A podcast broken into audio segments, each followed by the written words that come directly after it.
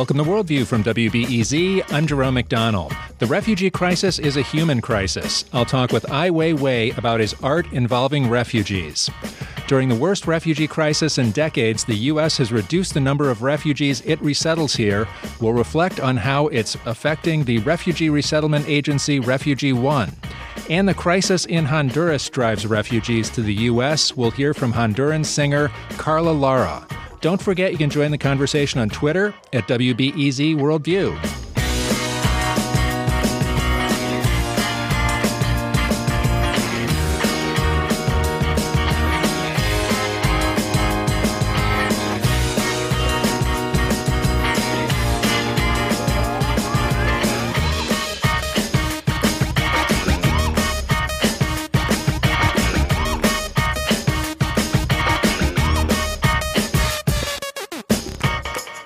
Artist Ai Weiwei is making the most of his time in Chicago. He was at the Humanities Fest yesterday. Then, after a mass showing of his Academy Award nominated film on the refugee crisis Human Flow, he took questions online at the University of Chicago. And tonight you can see him at the Auditorium Theater. He's discussing his upcoming exhibition, Trace, about prisoners of conscience and surveillance. It's going to be at the Alphawood Gallery. And there is a new book of Ai Weiwei quotes and aphorisms about the refugee crisis and human rights. It's called Humanity, and it was edited by Larry Warsh. Thanks a lot for joining us, Ai Weiwei. It's great to meet you. Thank you. I wonder if you could tell us a little about your background and why you relate to the refugee crisis so much. Your father was a uh, a famous poet in China. He was the most renowned poet of his time, and you went. You were kind of grew up in a labor camp. My father studied in Paris in 1930s. Once he comes back from um, Paris, studied art, then he was being put in jail by Kuomintang at that time, which is rightist government. Then, after serving three years, he's, he was sentenced for six years. But after ser- serving three years, he was released and joined the communist struggle. Then went to Yan'an, established this new government, communist government. So it's basically part of this revolutionary. And uh, he became the most uh, well-known poet or literature man till 1957. He has been criticized as a rightist by the leftist Communist Party so that's a year I was born. So he has been sent to kind of labor camp and to be re-educated. So I growing up with him in very remote area in Xinjiang, which is northwest, the furthest place you can be in China. And it was like this was a humiliating thing. He was he had to clean toilets and things like that. Well, it's uh, the life condition is is not even mentionable. It's it, you know it couldn't be worse than that. He's uh, very uh, humiliated and discriminated, and uh, he has been accused of some kind of crime he never committed, and uh, people treat him like uh, the worst type of um, treatment he, he, you can ever get. He was, we are living underground, you know, we, we, it's like uh, some bushes on the roof. Then then you have to really uh, squeeze yourself into this kind of darkness because there's simply no electricity, and his daily job is clean the public mm, toilet. It's not really toilet. It's in the farming area. There's certain of them you know, uh, for 200 people.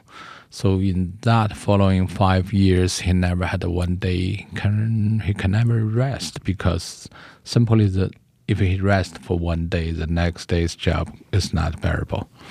How did that uh, experience relate to what you saw in the refugee crisis in the news? Well, it's so much uh, related. You know, people has been pushed out from their home. There's 65 million of refugees in the world. There's not a single one willing to leave their home. The home can be poor, can be, you know, can be in very remote area, but still it's their home till something disturbs their life, either war or famine or you know or you know conflicts. So they have to give up everything to go to some foreign area, trying to protect their life or their children's future.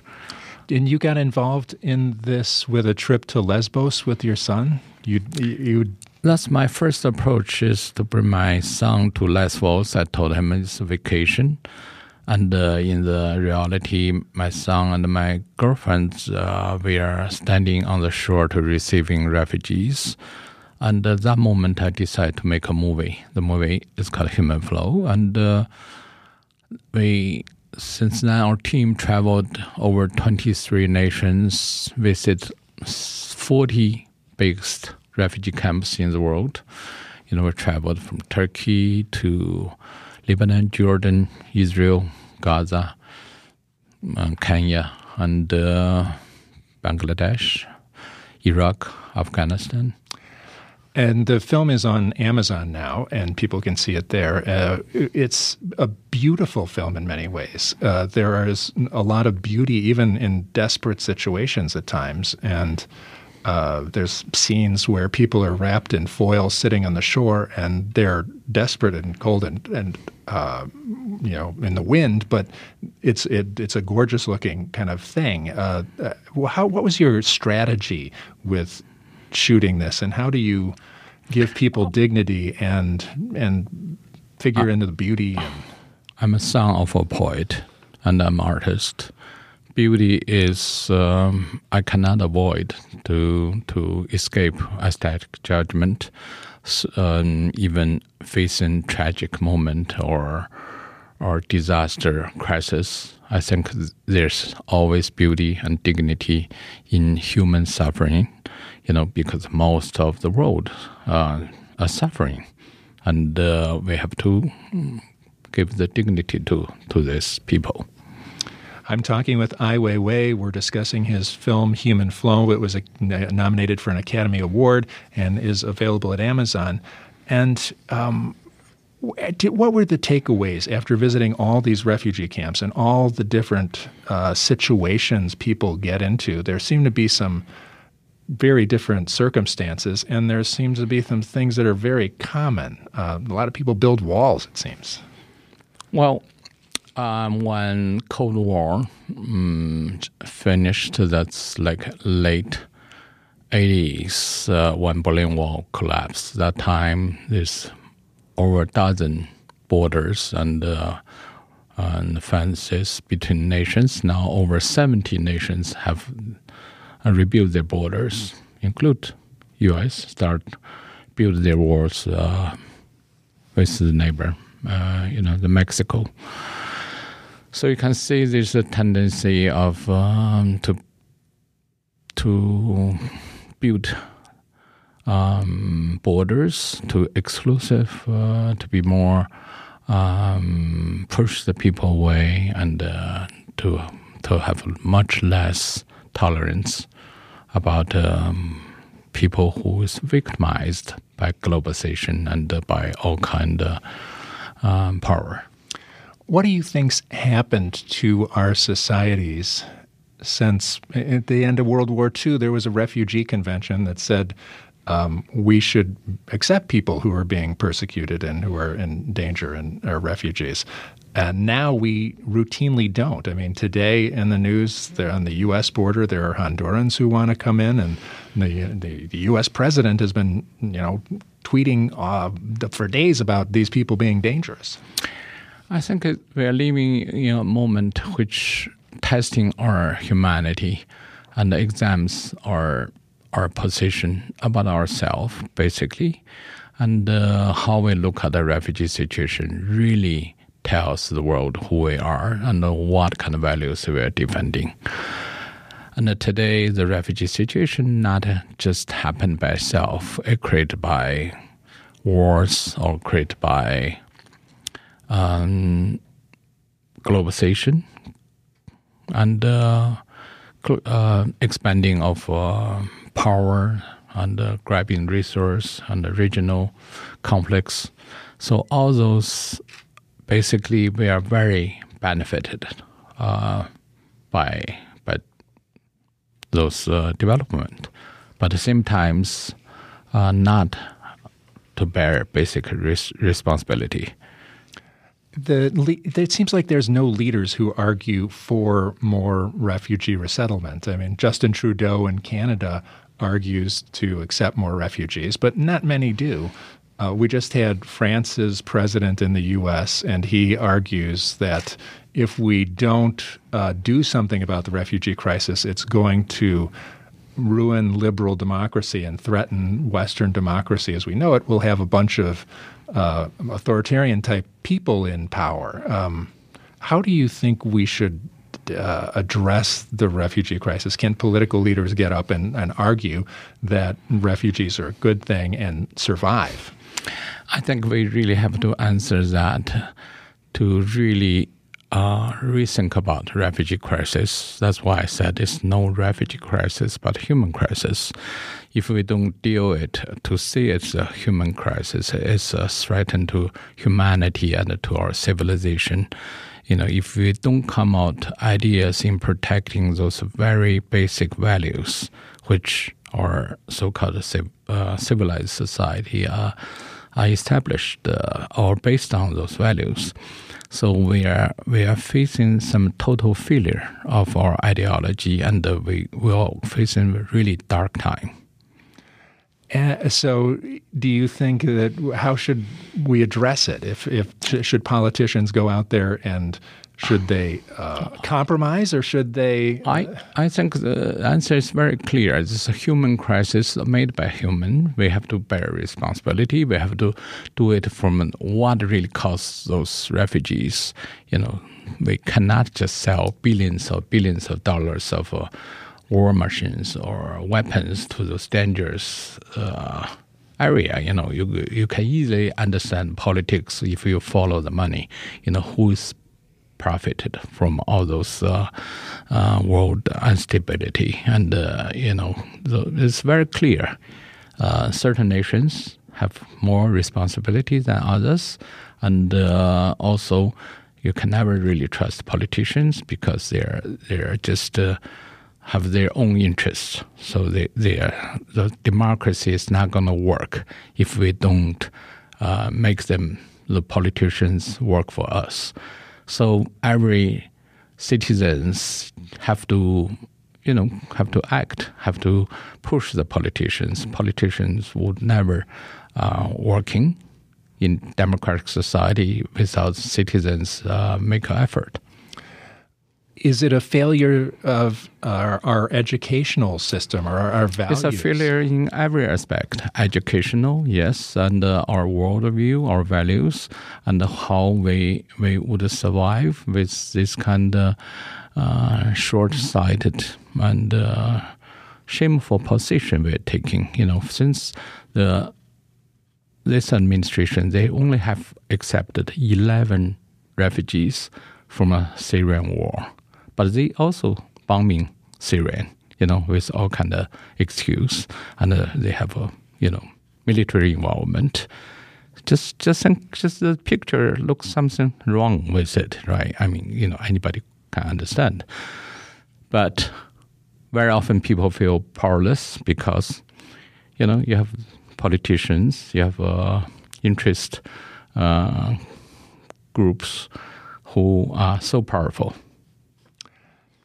what, how do we counter something like that? I, know you're very active in social media and you believe in uh, talking about all sorts of uh, issues on social media and bringing people together. Is there some uh, way to combat what's going on? I, I think uh, maybe for too long we forget the, the real individual uh, involvement with politics. You know, it's very strange to take an artist to, to say that but because this lacking of channels to really express ourselves and to really act in the very essential values or you know to express our, our feelings so that that made people feel powerless but uh, that should not be that way if a person in this kind of society feel powerless, think about a refugee. They lost everything. They lost their language, their religion, everything they, they, they, they are used to be familiar with. And how could they even survive in this kind of society?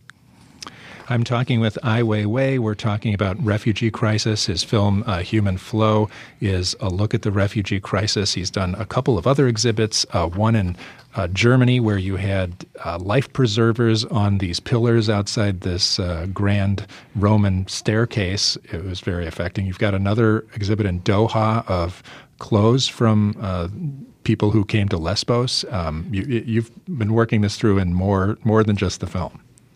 Yeah, I try to do everything possible to, you know, as artist, you express your feelings through sometimes a movie, a book, uh, uh, installation, or or set up some some kind of possibility in discussion. But every effort is trying to trying to survive myself to to through this dramatic time when humanity is still a words and people are shy to talk about. You know, people are avoid to to really discuss the meaning of what is humanity.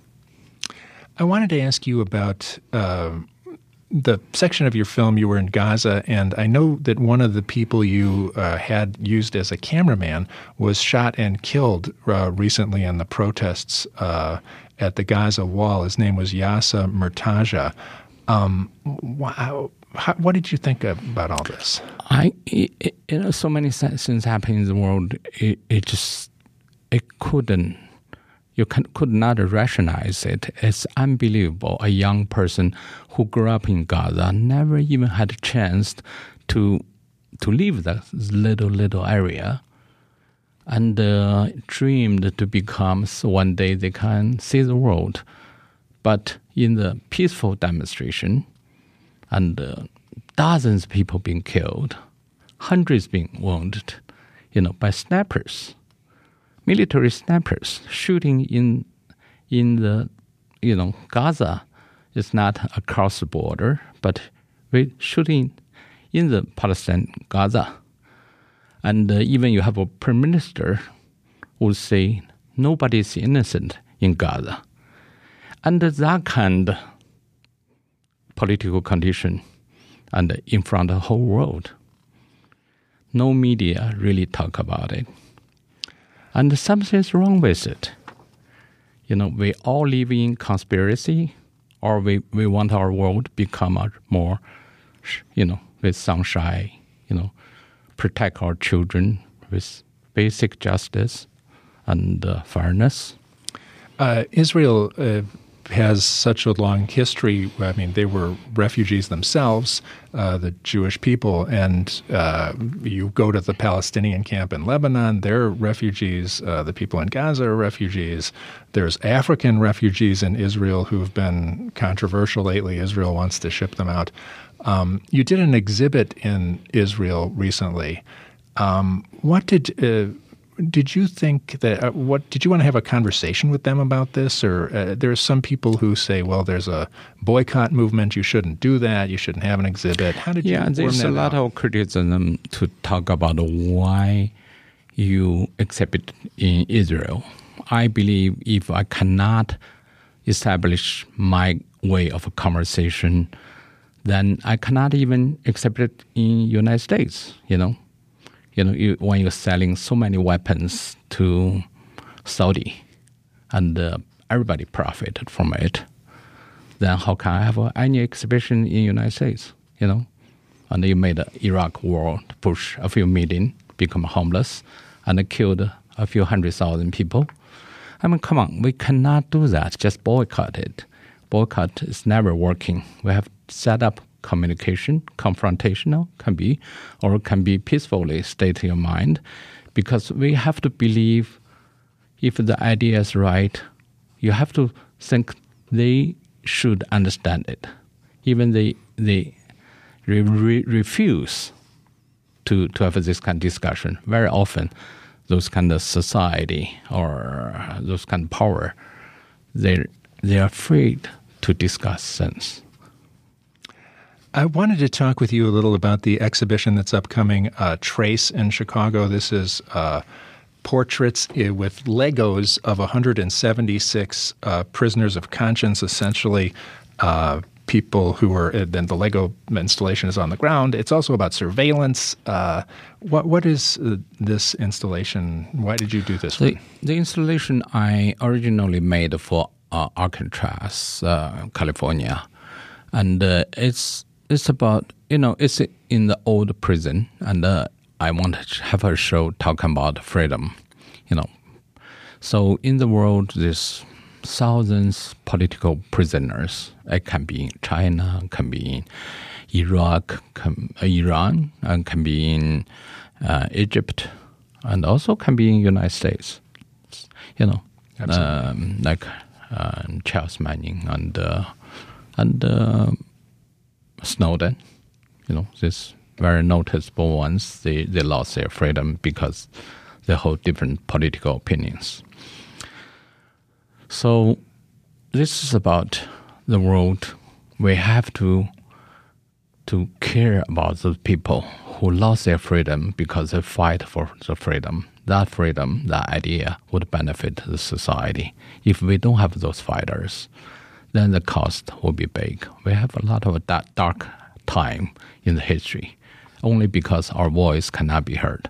So I made Lego portraits for those people you know, I, I make Lego only because many of those prisoners doesn't even have a, a sharp image. You know, they don't have a portrait. Very often it's very blur. But Lego would make it sharp image or not sharp image same. You know, it's pixeled. So that is the idea to to to still showing to combine this most horrifying political condition with most common household uh, um, toys. You know, every child, every even every adult know what's Lego about. But to make it combined and to to to set up new type of communication. And so the exhibit Trace is going to be at the Alphawood Gallery starting on May 9th, and you'll be talking about it at the Auditorium Theater tonight um, and having a conversation at the Auditorium Theater as well. And lastly, your book, uh, Humanity, is out. It's it's aphorisms. It's you've got a you know a little blue book. Uh, uh how do you how do you like having your aphorisms kind of uh, con- combined into this book here? I um, my father is a writer. I, I love writings and uh, but I I if I have only regret is I don't spend that much time in writing. I do a lot of interviews or talking, but writing requires you sit down and to to enjoy the, the time to be alone and uh, you know to write sentence by sentence. So my friend Larry Warsh uh, helped to editing the book, which mostly uh, come from my interviews. I think it's it's a book talk about the most important issues of our time, and uh, it's one person's opinion, that artist, and uh, I hope there's more discussions on those issues. Me too. Ai Weiwei, it's great meeting you, and thanks for joining us, and thanks for all your great work. Thank you. You can see Ai Weiwei tonight at the Auditorium Theater at 7 p.m. You can see his exhibit Trace at the Alphawood Gallery on May 9th. His book is Humanity. His film Human Flow is on Amazon, and I highly recommend that. We are going to continue talking about the refugee crisis after the break. I will talk with the Refugee Resettlement Agency, Refugee One, and we'll talk about how they're dealing with a reduced number of refugees. Thanks a lot for joining us, Ai Weiwei. Thank you.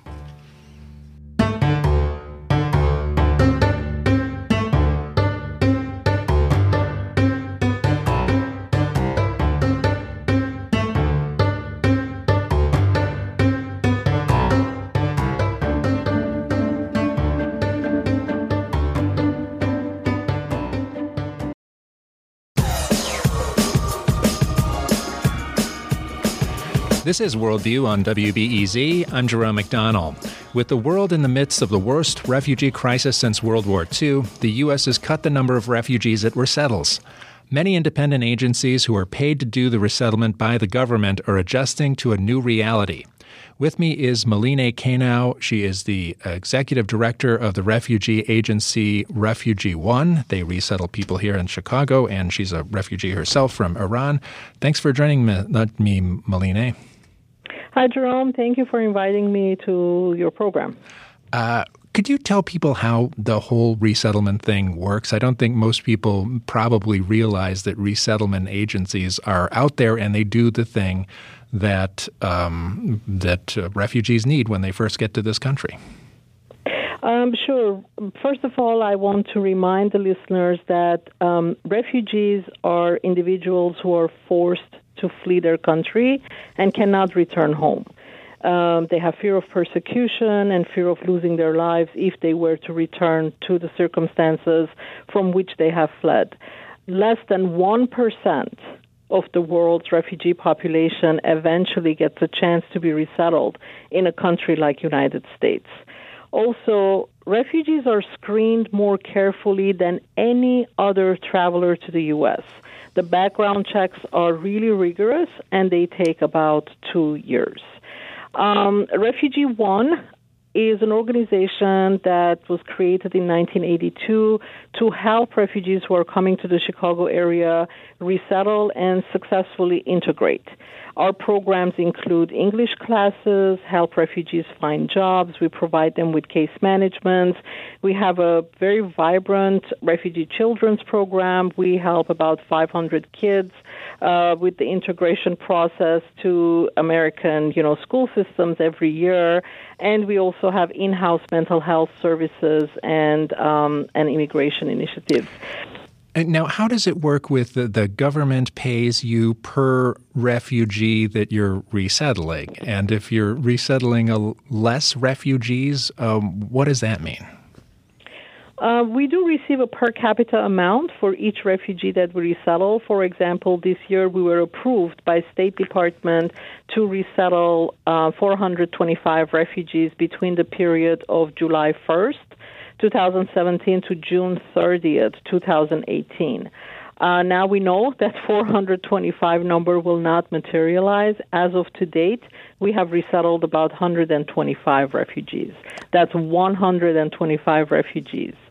So um, the, the pace has slowed down very considerably. So, what do resettlement agencies do in that? So, now, I noticed that the um, Hebrew Immigrant Aid Society chapter in Chicago they um, they folded, they closed up shop. They, they, there's not enough refugees coming in for people. That's correct. That's correct. Um, if you remember last year, um, you know the, the, the current administration went through a phase of introducing two executive orders that, uh, and then there were some pushbacks from the court systems. Eventually, we had to deal with a 120 day total moratorium on refugee arrivals. Um, come October, with the beginning of a new federal fiscal year, the current administration decided to set the ceiling for refugee admissions to 45,000 and that's compared to about 75,000, which had been the norm for past several years. So a huge drop right there of 30,000. Um, in addition to dropping the number of admissions, they also said they want to shrink the network of refugee resettlement agencies, and they decided whichever office does not resettle more than 100 refugees can no longer stay in this program. And that's how the Immigrant Aid Society here uh, in Chicago decided to close their offices. Um, so, I mean, that's something most people probably don't realize is happening, that the State Department is. Uh, you know, shrinking the number of refugee resettlement agencies out there. Uh, that's very true. Um, this is all being done very quietly, and we could even cope with the 45,000 number if we were at a pace to reach that. Um, right now, we are at a pace to reach about 20 to 21,000 arrivals of refugees by September 30th. So we want to hold this administration accountable to at least reaching the number that they themselves have set for refugee admissions. So they're they're about to reach like half, less than half of yes. what they their ceiling number is. Yes, correct. Um, we did hear from Ai Weiwei. He says that it's been like 11 or 13 Syrian refugees in, in this fiscal year. That's correct. Uh, is 11, 11 admissions, 11 Syrian refugees versus 4.5 million refugees in the world, Syrians in the world. How does the administration, what arguments do they make about the slow pace of bringing refugees in?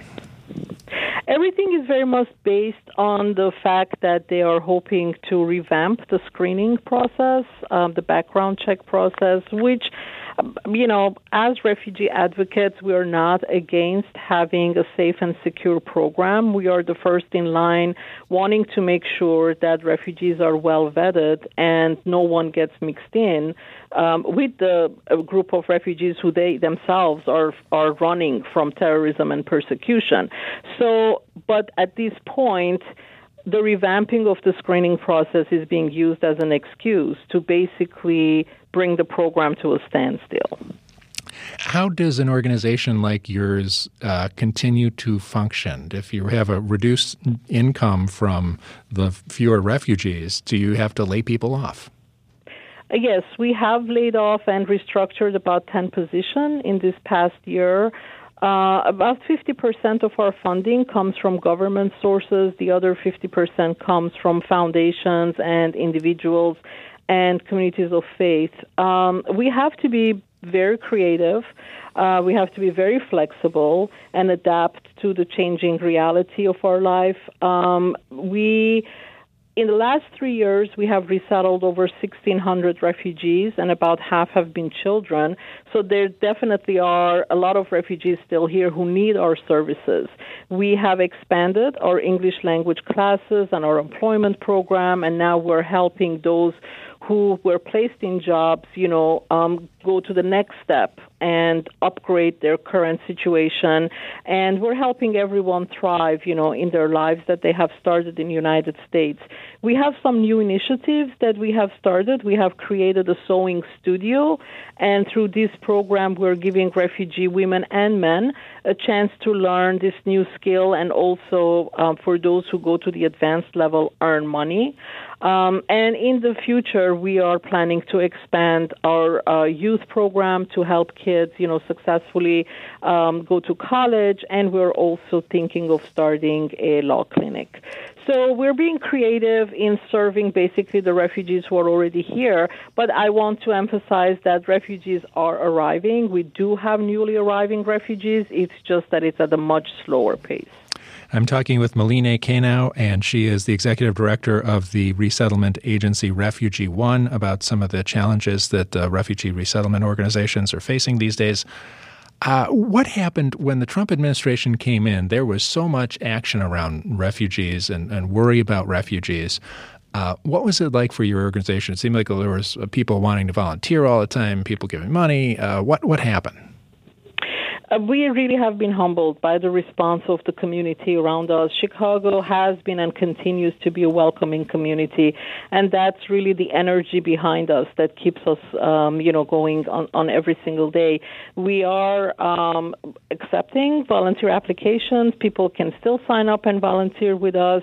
Um, we um, also, you know, our ongoing fundraising activities help us to supplement the loss of government funding. And in a couple of minutes, perhaps you and I can talk about our upcoming gala. Um, and and you know, really, uh, the community is very supportive of of what we do, and we need to keep telling the stories, the success stories of refugees who are coming to the Chicago area so that this support continues.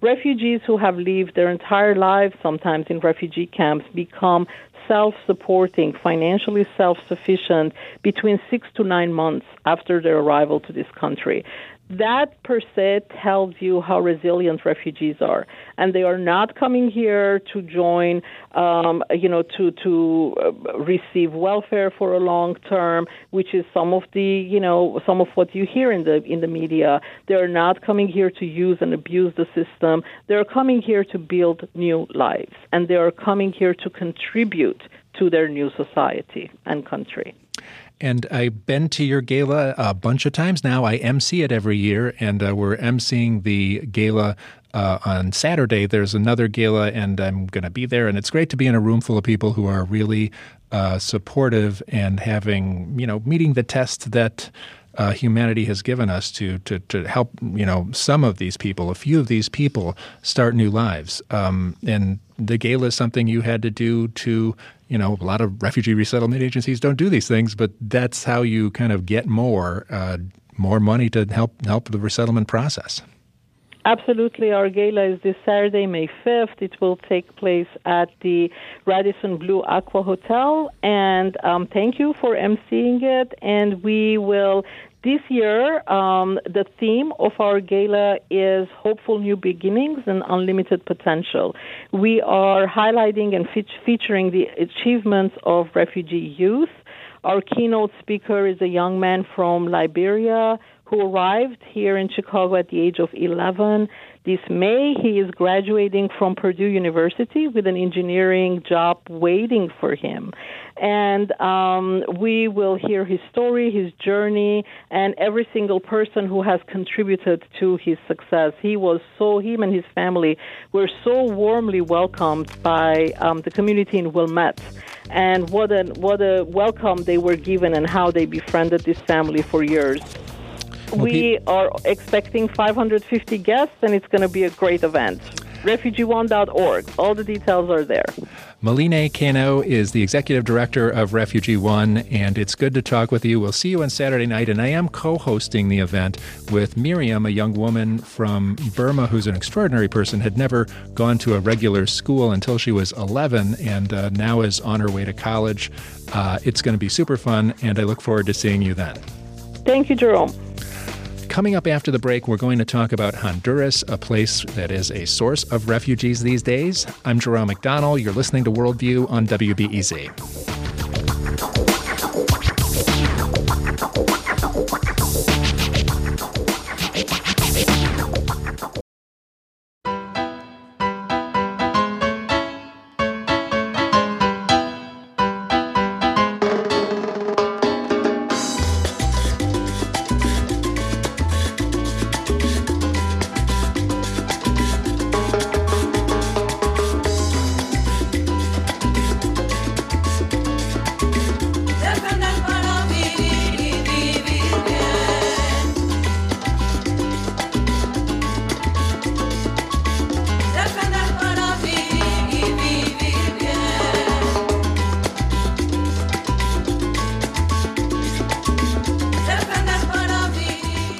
This is Worldview on WBEZ. That song is Defender of Life by my next guest, Karla Lara of Honduras. She's on a singing tour of the U.S., and with her to interpret and talk with us is Matt Ginsberg-Jaeckle. He's with La Voz de la Bajo, and uh, he was in Honduras recently, and we've talked with him about observing the 2017 presidential elections and talked with him several times about Honduras. Great to see you, Matt. Great to be back. Thanks, Jerome.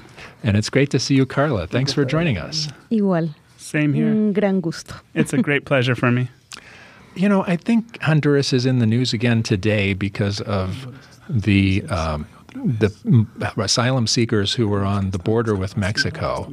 Um, could you tell us, from your point of view, about the crisis in Honduras and why it keeps sending refugees out? Bueno, ahorita mismo eh, hay una situación de militarización extrema en el país. Right now, there's a situation of extreme militarization in the country. Eso hace que, pues, que la gente tenga mucho miedo porque los militares están buscando a la gente en sus casas. Hay persecución política y which has made people extremely afraid because military are literally seeking people out in their homes. There's a situation of extreme political persecution. Y aunque mucha gente no sale solamente por situaciones políticas, sino también por situaciones económicas y sociales. And some people are leaving not just for the political reasons, but also for economic and social reasons. Podríamos decir que estamos viviendo la crisis más grande después del golpe de Estado del 2009 y eso hace que la cantidad de gente que es expulsada del país sea realmente escandalosa. And what we can say is that we're living through the most serious crisis that we've lived through since the coup d'état of 2009, which is making it so that there's a scandalous number of people that are basically being expelled from the country. Um, Matt, I wanted to ask you about um, what you've seen. You were there recently, and you were friends for a long time with uh, Berta Cáceres and her organization, the Council of Popular Indigenous Organizations of Honduras, COPINH. Uh, you were down there for a COPINH um, conference. What, what, what's it like? So I'll say uh, the situation, as Karla said, is extremely dire. It's uh, a situation of extreme repression. It's there's uh, t- 21 political prisoners still from the struggle against the electoral fraud. Um, in November, the military police continue to use live ammunition on unarmed protesters, which your listeners who've paid attention to the story will remember has caused a death toll of over 30 people shot down for just protesting what was a blatant electoral fraud, something that everybody condemned internationally. No government in the world uh, said, yes, those were clean, fine elections. And even the OAS and EU were able to recognize the extremity of the situation. The flip side of that, also, though, is that despite those conditions, despite that repression, despite the death toll, despite the political prisoners, people continue to resist. And as you mentioned, I was just at the 25th anniversary of an organization that they thought that they had done away with when they assassinated its leader, the visionary indigenous leader, Berta Cáceres, but has instead of disappearing, actually continued to grow, deepen its vision, deepen its struggle. And that was very much on display just recently when they celebrated their 25th anniversary. I wonder if both of you could ask, uh, answer what exactly the opposition uh, can do in this situation. Um, is there a uh, mobilizations that can even happen or take place? Uh, what what does uh, political opposition do in a militarized situation? Pues yo creo, este, Jerome, que siempre hemos estado hablando en Honduras desde hace mucho tiempo de una cosa que pasa de manera paralela y más allá del poder formal, y es precisamente la lucha contra el modelo, el modelo extractivista y el modelo de muerte que conlleva esa, esa lógica neocolonial. So I think, Jerome, for a long time, we've really been talking about in Honduras how there's a parallel structure, and in parallel to the formal system of governance, there's a model that's really what's ruling, and that's a model of extractivism, a model of corporate rule, really a model of neocolonialism. Y creo que a pesar de que la dictadura se impone, ¿verdad?, a través de Juan Orlando Hernández y esta esta pretensión de hacernos creer que llegó de manera democrática al poder, este, a la par de eso hay una lucha de resistencia importante y precisamente el COPIN, eh, OFRANE, para, en representación del pueblo garífuna y el Movimiento Amplio por la Dignidad y la Justicia de otros pueblos, estamos sosteniendo una lucha contra el modelo extractivista. Yo creo que eso es, es importante y hay que mencionarlo siempre, porque si no, siempre solo hablamos de la lógica formal del poder. And so, despite the fact that, yes, there is a dictatorship, a dictatorship that's been imposed of the uh, dictator Juan Orlando Hernandez, who uh, is a dictator despite his attempts to convince the world that he was democratically elected, alongside of that imposition, we continue to see, and it's important to mention this, the struggle of organizations like COPINH, the indigenous organization, OFRANEH, the Black Fraternal Organization of Honduras, the Broad Movement for Dignity and Justice that continue their struggle and they continue their struggles in the communities against this model, this model of extractivism, and that continues despite the dictatorship. Uh, Matt, do you want to weigh in on that yourself? Yeah, I would just add that people continue to resist in the spaces and the ways they can. One of the beautiful things about this phase of the resistance has been that people have made a decision to resist from where they are. So every neighborhood, every remote village around the country, you'll see spontaneously people self-organizing road blockades burning tires in the street stopping traffic uh, doing sit-ins in the local buildings. You see them uh, once again in fact this is something that really uh, is very much consistent with the thought of Berta Cáceres and, and other leaders like her who I remember in 2013 your listeners may remember there was another electoral fraud and many people were saying what do we do now if we can't even get a chance at being able to vote in our own authorities? What do we do? And Berta said no these are the perfect moments for us to deepen our struggle struggle and to deepen it from the communities. That's when she went to Rio Blanco. That's when she went back to the communities and said the struggle against the dictatorship and against the system, against the coup, starts from where we're living. It starts from opposing the model that is really the reason for the imposition of this dictatorship, which is a model of extraction, a model of death, a model of neocolonialism, as Karla said. I'm talking with activist Matt Ginsberg-Jaeckle and Karla Lara. She is a singer from Honduras who we've had on the pro- program several times. Uh, I wonder, you're traveling around on a tour and uh, singing before people. I imagine you're seeing a lot of Hondurans in the U.S. what kinds of things are they saying about uh, the situation in Honduras and the refugee crisis, and um, how are they feeling? Pues yo creo que les duele mucho no poder regresar, no sentir que tienen un, un lugar a donde volver. It hurts them a lot to not be able to go back, to really feel they don't have a place to go back to. Y te encontrás a mucha gente que tal vez pensaba que a una edad mediana, después de los 60 años, ellos iban a volver y a tener una vida en su país y les da mucho miedo. And you find a lot of people who thought that in their middle ages or once they got to 60 or above, they were going to be able to go back and live out those ages in, in peace in their country. And instead, they're finding themselves in a situation of a ton of fear. Eso da como tristeza verlo, ¿no? Oír a la gente decir, no, yo ya no voy a volver. Eh, y también encontrás otra que dice, no, hay que ir, hay que trabajar, en el país hay cosas que hacer. Es como decía Mateo cuando hablaba de lo que Berta decía, y es que eh, es el tiempo, es el tiempo de arreciar la lucha, es el tiempo de no perder la convicción y es el tiempo de, de defender la naturaleza, la vida, el planeta. And so it is extremely sad to see that, to see those people giving up on that dream of being able to be go back. But then there's another set of people that are saying, you know what? No, despite that, this is exactly the moment when I have to go back. There's work to be done. Just like Matt was saying, that Berta said, you know, this is a time for us to deepen and speed up to the struggle, to, str- to struggle harder than ever in defense of nature, in defense of our communities, in defense of life. The last time I saw you, you were encouraged about the women's movement and things that women were doing for, for reproductive rights in Honduras. Um, how is that going? The, is that women's struggle um, progressing in some way? Sí, de hecho hemos retomado un esfuerzo iniciado por, por Berta Cáceres otra vez, ¿verdad? Y, y inspirado ahora mucho en Miriam Miranda de la OFRANEH y es precisamente una, una coalición de mujeres indígenas y negras, se llama CONAMIN, que es una, una, un espacio que nos junta a las mujeres de diferentes organizaciones. Yes, so as we have actually continued to progress. We've taken back up a struggle that was first actually proposed by Berta and that is the legacy of which has been continued by Miriam Miranda of the Black Fraternal Organization of Honduras. And that's an alliance of indigenous and black women around the country y más allá de las siglas y de qué organización lo retome, creo que sí es tiempo para, para y lo ves en todas partes y en este, en este tour también lo he sentido, y es que estamos hablando de un tiempo de mucho poder femenino, de una feminización del pensamiento político, y feminizar el pensamiento político significa que sea más armónico, menos guerrerista, menos patriarcal, y eso es sumamente poderoso and beyond, you know, the titles or the names of the coalitions and organizations, this is something that you can see, it's something you can feel, it's something we've been talking about throughout this tour, about the feminine power, about the feminization of our political thought. And what that means is a less militaristic thought, an uh, anti-patriarchal thought, and that's something that,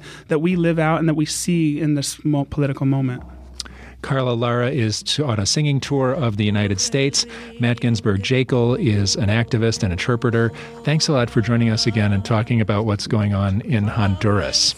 Tomorrow on Worldview, we're going to talk about the Chinese Communist Party and whether it has informants in American universities, including the University of Illinois. Hope you can join us tomorrow for Worldview. And we have a question. Um, the term people of color is invoked a lot these days, especially since the proliferation of high profile cases of police brutality. Um, but does the term capture the nuances of racism between non white racial groups? How do people of color who are not black treat black people? We're going to discuss this hot topic on Wednesday, and we want to hear from you. The Worldview hotline is 312 948 4880, and you can share your story of racism that's not captured in the term people of color. How are non uh, people who are not black treating black people? That's 312 948 4800. I'm Jerome McDonnell, and you've been listening to Worldview on WBEZ. son espíritus ancestros que les dan Hi, it's Terry Gross, the host of Fresh Air. We bring you in depth, long form interviews with actors, directors, musicians, authors, journalists, and more. Listen to our Peabody Award winning Fresh Air podcast from WHYY and NPR.